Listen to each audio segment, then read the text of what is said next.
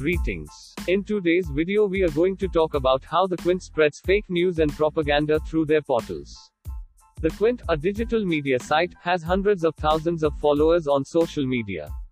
They are famous for spreading fake news and propaganda on the internet, which we are going to discuss one by one.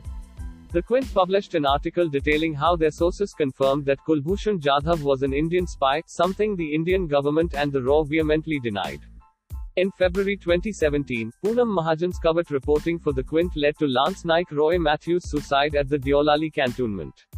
Preliminary investigations have now revealed that the suicide may be a result of series of events which were triggered by the media personnel managing to videograph the deceased by asking leading questions on his duties as a buddy Sahayak system without his knowledge.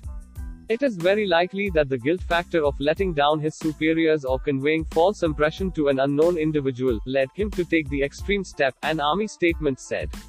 A political writer at the Quint, Vikas Malhotra, in his tweet wrote he prefers political assassinations to create history, as he wished a sniper to kill Prime Minister Narendra Modi when he was campaigning in Varanasi.